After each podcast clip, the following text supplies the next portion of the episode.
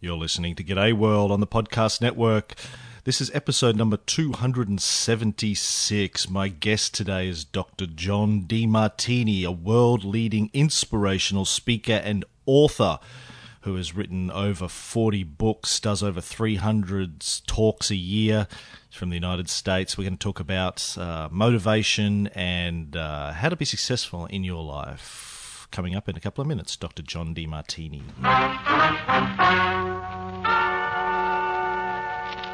Ladies and gentlemen, the story you are about to hear is true. Only the names have been changed to protect the innocent. We have a legacy of freedom and privilege which has been won by hard struggle, hasn't been given by from above. It's been won, but we have it, and we can use that uh, to help people who are suffering seriously uh, if we try. Well, the singularity is a future time which will be profoundly transformative, where the machine intelligence we're creating will be billions of times more powerful than our own biological intelligence. Well, ask you is what's next for Robert Scoble? What do you think you're going to be doing three, four years from now? Oh, jeez. Uh, well, hopefully uh, we will have a successful launch of Longhorn. I, I want to stick around for with Microsoft for at least four more years. Around what I call the because effect rather than the with effect. In other words, I can make more money because of my blog than with Anything my blog. Anything of this magnitude only happens because enormous numbers of people want it to happen and are willing to commit time and energy and money.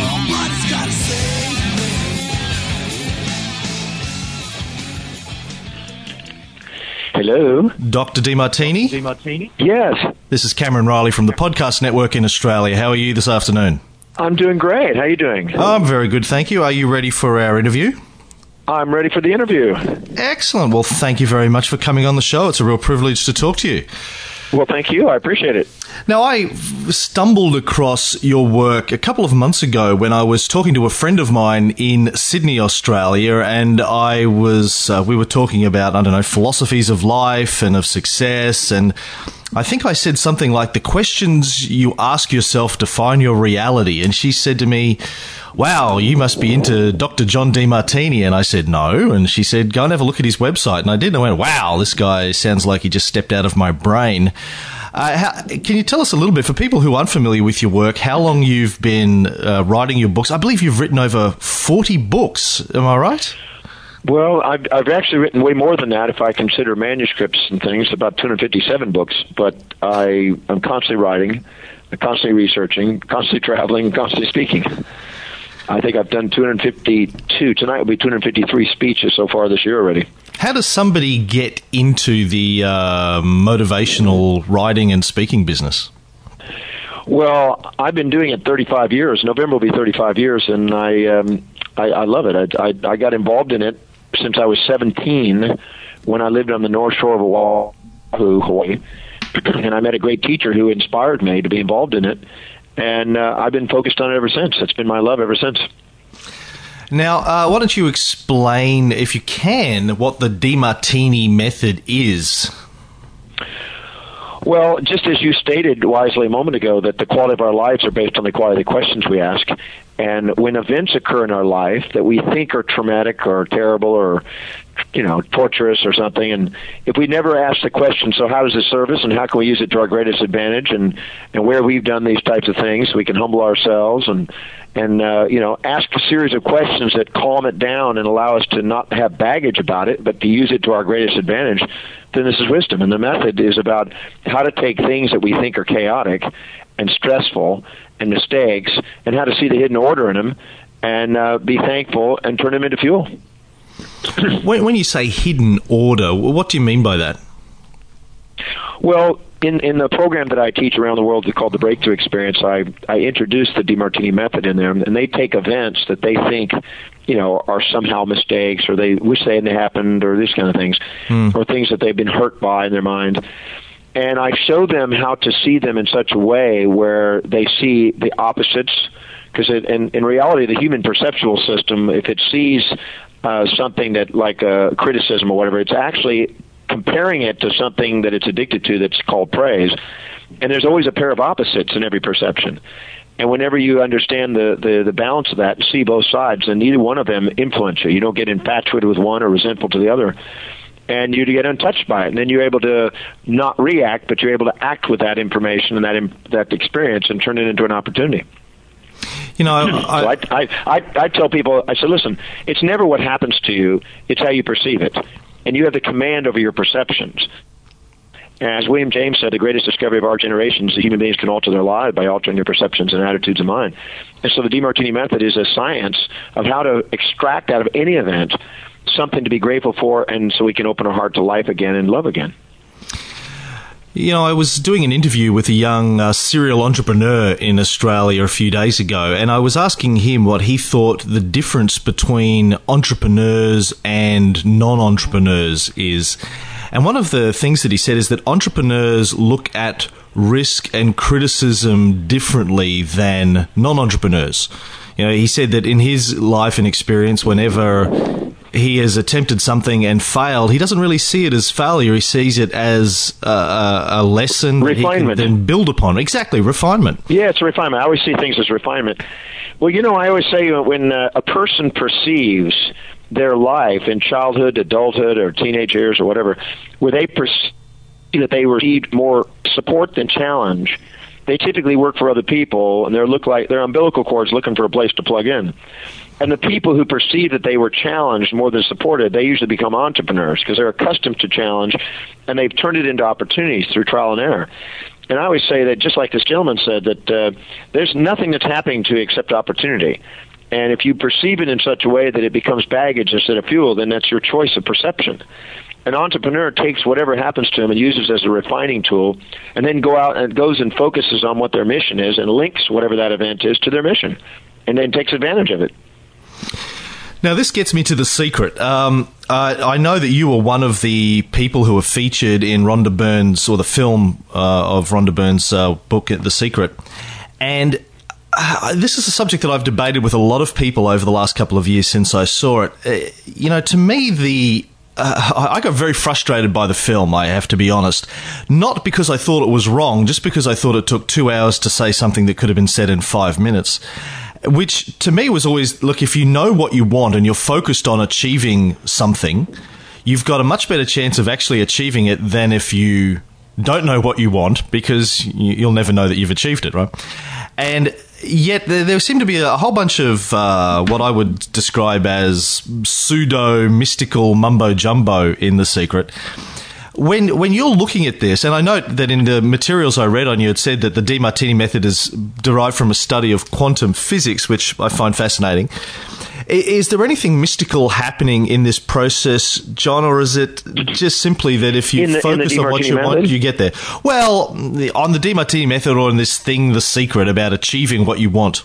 Do you see it as well? The Demartini method and the secret are two entirely different things. The uh, the work I've been involved in quantum physics and studying physics for 34 years now. In fact, I was just recently with Freeman J. Dyson at the Institute of Advanced Studies at Princeton recently discussing it, and uh, so my background in that is is quite solid. I, I don't consider the Demartini method and the secret exactly the same thing by any means. The secret, I think you have, uh, it's been interpreted by Rhonda Byrne as a mystical thing, but I think I, I don't think it's a mystical thing. I think it's a, very practical thing. The idea that if you concentrate on something, you tend to notice things in your environment. You increase the probability of seeing them, acting upon them. Uh, they tend to uh, you tend to persevere towards them. There's some very practical things that are non-mystical in how those things occur. And at the same time, you you can't deny, or we can't deny that you know I've, I've asked probably a million people across the world how many of you have gone to pick up a telephone to pick it up and intended to call somebody, and boom, they were on the phone before you even dialed. And that certainly is something that it's hard to explain, but it's certainly something we've all experienced. Most of us have, and uh, I don't call it mystical. I call it synchronous. Uh, you know, mystical has a more of a religious connotation or something that's sort of supernatural. I really believe that there's a there's a laws that govern things, and when we understand those laws, they'll be understood and thought through. I always say that what was once a mystery becomes a history, and what once a, an unknown becomes a known. We just haven't uh, uncovered some of them yet, so we call them mystical until we uncover the secrets behind them. Yeah, I think it was um, either Arthur C. Clarke or Isaac Asimov that said any sufficiently advanced technology seems to be magic. Exactly. Well, any I would say that to to you know in in history, I, I've re- recently written a thing on intelligence, and uh, my observation is that the great minds through history, as they were exploring the mysteries of life, uh, they had to have an innate uh, an underlying sense that there was a rational order in the universe, so they wouldn't have perceived the, the they wouldn't pursue the objective of keep searching for these answers. So inherent inside us is a, a tendency to want to find the rationality and believe in a rationality in this this chaotic and mystical, or not mystical, but mysterious world. And and the reality is, once they find it, they go, "Wow, there is a hidden order to it." And it was only hidden because we didn't take the time to to bypass the variables and the factors that are involved because they're numerable. And uh, when we finally uncover it, then we find it. Like Newton's Principia, he found understanding of things beforehand, mm-hmm. and uh, and the elliptical orbits of Kepler, and and uh, some of the things that we learn in astronomy and philosophy and physics. These things at once were mysteries. Now they're understood, and they're totally rational things. And I think that what happens is we'll uncover the, the principles behind the secret. Right now, some of them are seem mystical, but they're really practical. I have, in my Demartini method, I've developed some scientific uh, rationale behind why the things occur that other people in the seminar think are mystical. Uh, whether that's a working model or uh, a solid model is to be seen, but the reality is the closest model we've got, so we work with it until we got a greater model.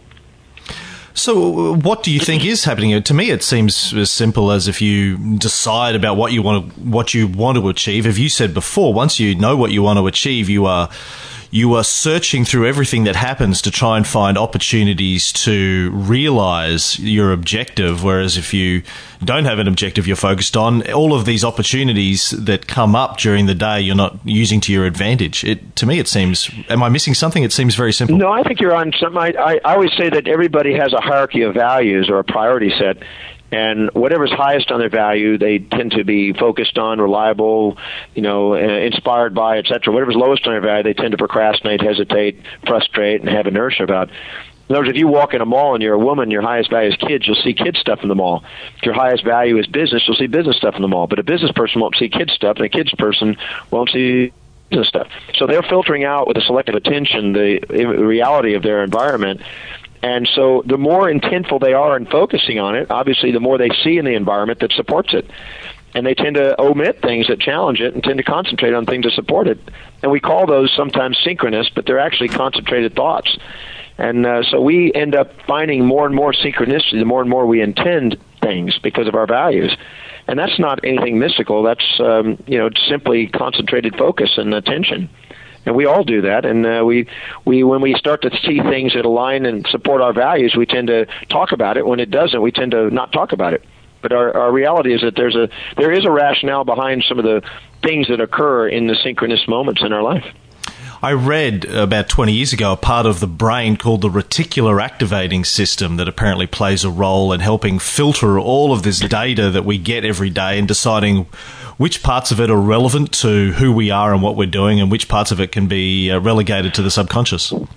Well, the reticular activating system works through the whole nervous system, literally from the most primitive regions of the nervous system in the spinal cord all the way up into the brainstem and beyond. It's got different names as it goes up, but it has a stimulatory and facilitatory and inhibitory center. And anything that supports your values, it stimulates it, wakes it up, activates the awake uh, sympathetic system to, to take on. And uh, anything that shuts down that system is because it's challenging the value system. So our values actually drive that. And our values are based on what we think is missing and what we're seeking in life. If we think we're not having money, we seek money, so that which becomes valuable. Whatever is most missing becomes most important in our life. And that determines what turns on and turns off the reticular activating system to, for survival mechanisms. Let me ask you a question, John. I, I have a, a, lot of people come to me these days since I started my own entrepreneurial efforts, and they say to me, Look, I'm, I'm in a corporate environment and I feel like I'm not really achieving what I should be achieving in life, but I don't really know what it is I'm supposed to do. And so I'm just staying here until I figure it out what my great meaning, what my great purpose is. What, what, what advice do you give to people like that when they come to your seminars? How do they f- discover what it is their purpose is? Well, I, I would say that, as I said a moment ago, that, that our hierarchy of values dictates our destiny. And what happens is, and, and as those values change, so does our destinies change and our journey in life is based on a series of those destinies. And what happens is whatever's highest on our value, we tend to notice an environment like I was mentioning, and we tend to go in that direction. But what happens is we minimize ourselves relative to outside authorities when we become uh, infatuated with people or put people on pedestals, and then we inject the values of others into our life. And when we do, we tend to try to live somebody else's values, and when we do, we confuse ourselves. And now we consciously are striving for one thing, but unconsciously trying to live according to our real values. And this moral dilemma and conflict creates confusion, and it, it puts us into a situation where we live in fear and guilt and cloud the clarity of what we know we want to do in life.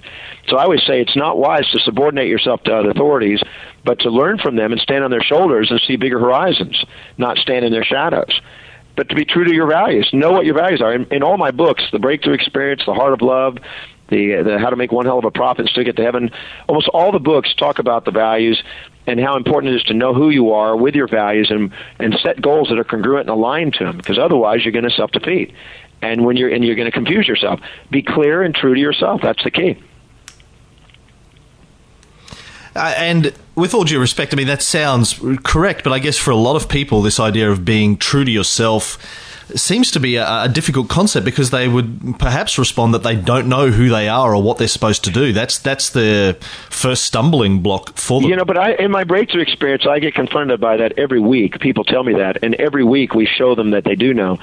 So if you look very carefully how you fill space, how you spend your time, how you spend your energy, how you spend your money, where you're most organized, where you're most disciplined, reliable, focused, what do you think about most, visualize and dream about most, what do you internally converse with yourself about most, what do you externally converse with others about, what are you most inspired by, and what your top goals are. If you look at them and look at them for over a period of time, you'll see that they're pointing you consistently in your life's demonstrations in a direction. And to uh, overlook those and inject values and ideals of other people and overlook what your body and life is demonstrating is what confuses people. Your life is demonstrating.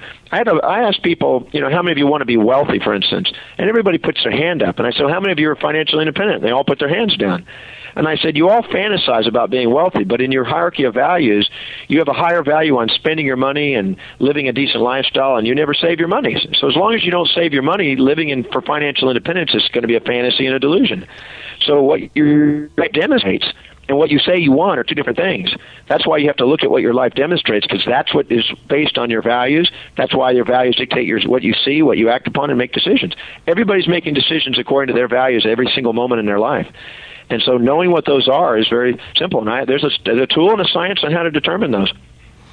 You know, by any historical or international measure, isn't pretty much everyone living in the developed world today obscenely wealthy already? Well, I guess one person's luxury is another person's, uh, you know, poverty. I would say that uh, you know, compared to South Africa or Africa or some places in Asia where they make two hundred dollars a year, you know, um, particularly someone like myself who makes more than that in a matter of minutes, I would say yeah. And the average person in America is obviously making way more than the person, uh, you know, in certain places of South Africa, for instance. So yes, there's no doubt.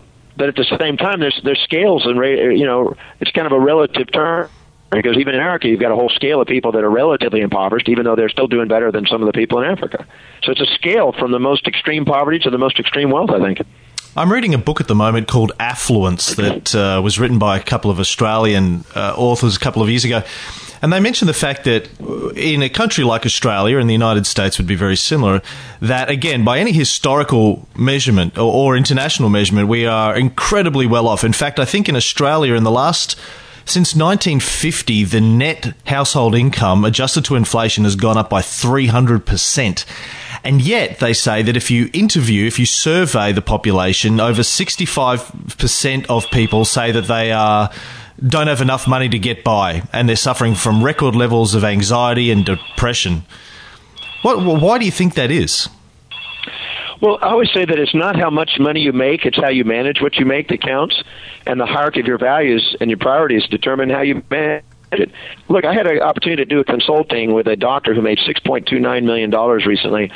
And here he is, $6.929 million. At the end of the year, he was concerned because he had to borrow $327,000 to pay his taxes. And what's interesting is because of his values, he had a high value on nice cars and travels and parties and this and that, but he didn't have a high value on saving money and going and paying his taxes. Now, here's another thing. Uh, we had a, a, a funny thing is that the lady working for him, who made twenty-four thousand dollars a year, two thousand dollars a month, was saving four hundred dollars a month. She was closer to financial independence than he will ever be because her value was saving money and saving 20% of her money. His value is living a high lifestyle. So because of his value, he led him to one place where he was in, you know, having to borrow money to pay taxes, and her lifestyle was totally different because she had a focus on saving money. The hierarchy of your values dictates your financial destiny. So when people say I don't have enough money, it's because they have a different set of values. It's leading them to that outcome. I have a guy who's in in Africa 14 years old. He's got nine brothers and sisters. He's got no parents. They both died of AIDS. He makes $200 a year. It takes an hour and 15 minutes to get to work and that to get back. And he's saving 15% of his income today. Hmm. Because of a talk I did and also the book I gave him. So that you know, it's not a matter of how much money you make, it's how you manage it and your values will dictate it. And if you don't have a high value on saving money and building wealth, then you're going to be living in a fantasy and a delusion. You're going to be going, gee, by now I thought I'd be. Mm. I think it's is is your latest book called The Gratitude Effect? The Gratitude Effect is coming out this week, actually, uh, coming out this following week. I mean, and uh, yeah, it's just uh, it's about how the impact that gratitude has on all areas of life, spiritually and mentally, and career, financial, family, social, physical, all areas. The impact that gratitude can have. I'd, li- I'd like to talk to you a bit more about that. I mean, one of the uh, techniques, I guess, that I've learned over the last few years when I'm facing a difficult personal business situation is to sit down and start uh, asking myself all of the things that I'm grateful for in my life. And it's amazing the emotional and psychological impact that that has on me. Absolutely. In, in times when otherwise I'm feeling depressed. So, can you explain what, what you say the gratitude effect is about? Well, uh, you see, anytime in quantum physics, every event is neutral until somebody measures it and interprets it. You know, it's just like a magnet. You know, you think there's a positive, negative pole of a magnet, but just try to cut it in half and get it. You'll never get it. The positive, negative are inseparable according to Maxwell's laws. You won't separate those things. So anytime you think something is terrible or terrific, you're not really seeing the whole. You're seeing only a part, and your biased evaluation of your your own values are evaluating it. Wisdom is seeing that every event is neutral until you choose to make it a heaven or a hell out of it. And I always say that whatever you're seeing, if you see it in a balanced fashion, it'll waken up a feeling of gratitude because you'll see the hidden order to it. And you'll see how it's, in a sense, contributing to your life. If you see all the positives without the negatives, you're going to get infatuated with it and then be blind by the infatuation. If you see all the negatives without a positive, you'll be blind by the resentment. If you see a balance, you'll be grateful and see the hidden order in life then I say that the, when you do, that's what opens and allows you to rise through paradoxes, allows you to break through baggage and emotions, and allows you to go forward. And what you're saying by going through and thinking about what you're grateful for in challenging moments is the smartest thing I could advise people to do. And not just in general, but specifically about that event. When you think that there's a trauma or a tragedy or a terrible, go find out how does it serve you and how is it going to help you fulfill your greatest mission and your highest values. And I guarantee if you answer that question, it relieves the stress and, and all of a sudden you get on with your life. Uh, now, you were married to an Australian astrologer Athena Starwoman, who unfortunately passed away from breast cancer a couple of years ago. So you've you've had a direct experience recently in, I guess, applying a lot of this. Uh, can you do you mind talking to us a little bit about how you used your own uh, philosophies to deal with something incredibly traumatic like losing a partner? Well, yeah, I'd be glad to. First of all, Athena was an amazing woman. I mean, anybody who knew her knew that and she was a great contribution to my life. And I'm very grateful that I had 12 and a half years to be with her. She was truly a truly a contribution.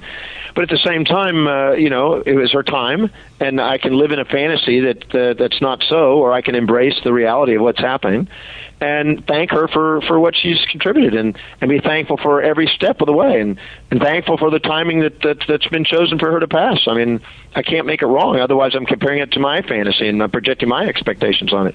So I sat down and I did the Demartini method on it, and uh, cleared the emotional baggage on it. Felt her presence communicated my love and appreciation to her and I still feel when I when I've had a when I think about her I can bring her up in my mind and I can be thankful for her whether she's embodied or not I feel I feel that there's a connection there in memory or whatever and so that's what I do, and I, I use it. And I know that that uh, if I had died earlier and she or she had died, we both agreed that no matter what, we would get on with our lives and live our lives to the fullest. Whoever went first, and I intend to do that, and I think that's the most honorable thing I can do for her too. Mm now, a lot of the stuff that you've been mentioning about uh, how you interpret the events reminds me of Shakespeare. Nothing is good or bad, but thinking makes it so. Absolutely. I think that uh, you know we have the greatest gift of our mind is the ability to decide how to perceive things and, and how to interpret things. And and the Demartini method that I've developed is uh, something I've been working on for 34 years. Excuse me. and during that 34 years, uh, studying psychology and philosophy and, and brain research and everything, and I, I'm absolutely convinced. I mean, I've been doing it thousands and thousands of people. I'm absolutely convinced that no matter what happens to you, it does not have to be anything other than something to be thankful for. You can turn anything. I mean, I've had people that have deaths in their family. They've had they've had uh, dismemberment. I've had people. I mean, you know, bankrupt. I've had people have been raped or incest. Then it's not what happens to you. It's how you decide to see it. And you can turn any of those situations into an opportunity and move forward, or you can sit there and use it as baggage and be the victim the rest of your life. And I choose to see things in a way that it empowers me and be grateful because I find that why wait a day, a week, a month, a year, or five years later to find out the terrific and the things you think are terrible? Why not have the wisdom of the ages without the aging process by looking now? One of the uh, things I like to suggest people do is grab a copy of the Rich 200 list in Australia, which comes out every year. Uh, one of their business magazines here puts it out, and have a look at the stories of the wealthiest 200 people in Australia. Something like 90% of them are first generation immigrants who came to Australia, couldn't speak the language, had no money, went bankrupt, started a business, went bankrupt but you know, for some reason now they're you know uh, some of the wealthiest people in the country. As you say, it's obviously not your circumstances or what happens to you no, that matters. No, no, look. I, I have seen. I've, I've been in Africa. I've been to Asia. I've been to Tibet. I've been to different places, and I've seen poverty and I've seen challenges. And there's always somebody that takes it and uses it to their greatest advantage. And I always say that uh, the more down and out you've been, the more up and in you're capable of going. It's the challenges. When you read the biographies, I've, I've read hundreds and hundreds of biographies of great world leaders and great contributors to the world. And if you look, not one of them had a passive beginning. They all had challenges. I mean, look at Newton. Uh, no father, and then mother was uh, kind of gave him up. And uh, if you look very carefully, almost all the great people have some big challenges in their life. So I, I'd say that if you've got a challenge, great. Now let's look how we can use it. Now, let me ask you a question about mainstream media. I, I, have this theory that mainstream media in the Western countries is deliberately engineered to engender indifference and pessimism in uh, their audience. And you know, part of the pr- trouble is trying to get people to stop tuning in and, and, and becoming brainwashed by the mainstream media and how they want you to be. Have you got any thoughts on the mainstream media's role in how people think about their abilities in life? Well, I guess uh, if if if somebody was watching a TV show and and everybody on the TV show is you know you know ultimately fulfilled and doing unbelievable things, and and they would probably feel even more depressed watching that. so I guess if they see you know more challenges, they don't feel so bad about their life. I'm sure that's part of the mechanism. But uh, not all TV shows have that. I mean, you know, I would say that probably are tri- true in the sense of majority, but not all of them. There's definitely TV shows that have specials that are inspiring and stories that are inspiring. And you know, I I, uh, I don't watch a lot of TV, but unless I'm on it, when I am, I'm trying to bring something inspirational there. So I would say that uh, there's some TV that's out there that's got some great contribution, and the other is, I guess, uh, giving a relativity for people so they can appreciate their lives. All right. Well, look, I really appreciate people. People, why I would say that the mass media specializes in sensational black and white issues. Yeah. And so that grabs attention quick because otherwise people go on to the next channel. I guess. Yeah. So, uh, if, if people are uh, hearing about your work for the first time and they want to get more involved, I know you come to Australia fairly regularly to do your events, and uh, we have a large part of our audiences in the US. And I believe you're in Seattle this morning when I'm talking to you, one of my favourite uh, towns. Uh, yeah, I'm in. I was in uh, Vancouver last night and Portland the night before, and now I'm in Seattle. So people can go to your website, drdemartini.com, to get the uh, schedule of your speaking engagements and seminars. They certainly can. They can go to drdemartini.com and check out the website and see what we're doing. Uh, find out when we're there. I think we'll be back in uh, Australia. I think in the end of September, early October, something like that, or October. And um, yeah, we'll look forward to doing a little tour there again. I come there somewhere. I've been coming there four or five times a year. I think this next year we'll be there twice in 2008. But, uh, yeah, I love it. I, I mean, I, I have homes there in Australia, and I go back and forth, so it's uh, like like a second home there. Oh, fantastic. Well, look, again, I really appreciate you coming on. If you got any uh, last final words of advice for the audience, John? Well, I think that uh, this has been great, entertaining uh, conversation. I appreciate it. I, I just say that uh, what you said and what I'm agreeing to is that it is wise to be clear about what you want in life. Look at what your life demonstrates is important to you. You know, don't try to subordinate and try to be somebody you're not. Envy is ignorance, imitation is suicide. And, and go after and set some goals and play, make some plans on your life and take action steps every day towards them and be grateful every night. If you're grateful for what you got, you get more to be grateful for. And then when you look in the mirror, say to yourself, no matter what I've done or not done, I'm worthy of love. And, and just honor yourself and realize you have a great contribution to give to the world. All right. Well, thanks for your time, John. Thank you. I appreciate it. Great questions, and and uh, you're thought provoking, and you're you're educated, and it's it's rewarding. Thank you. I don't get those exact questions often. The podcast network. Listen, learn, evolve.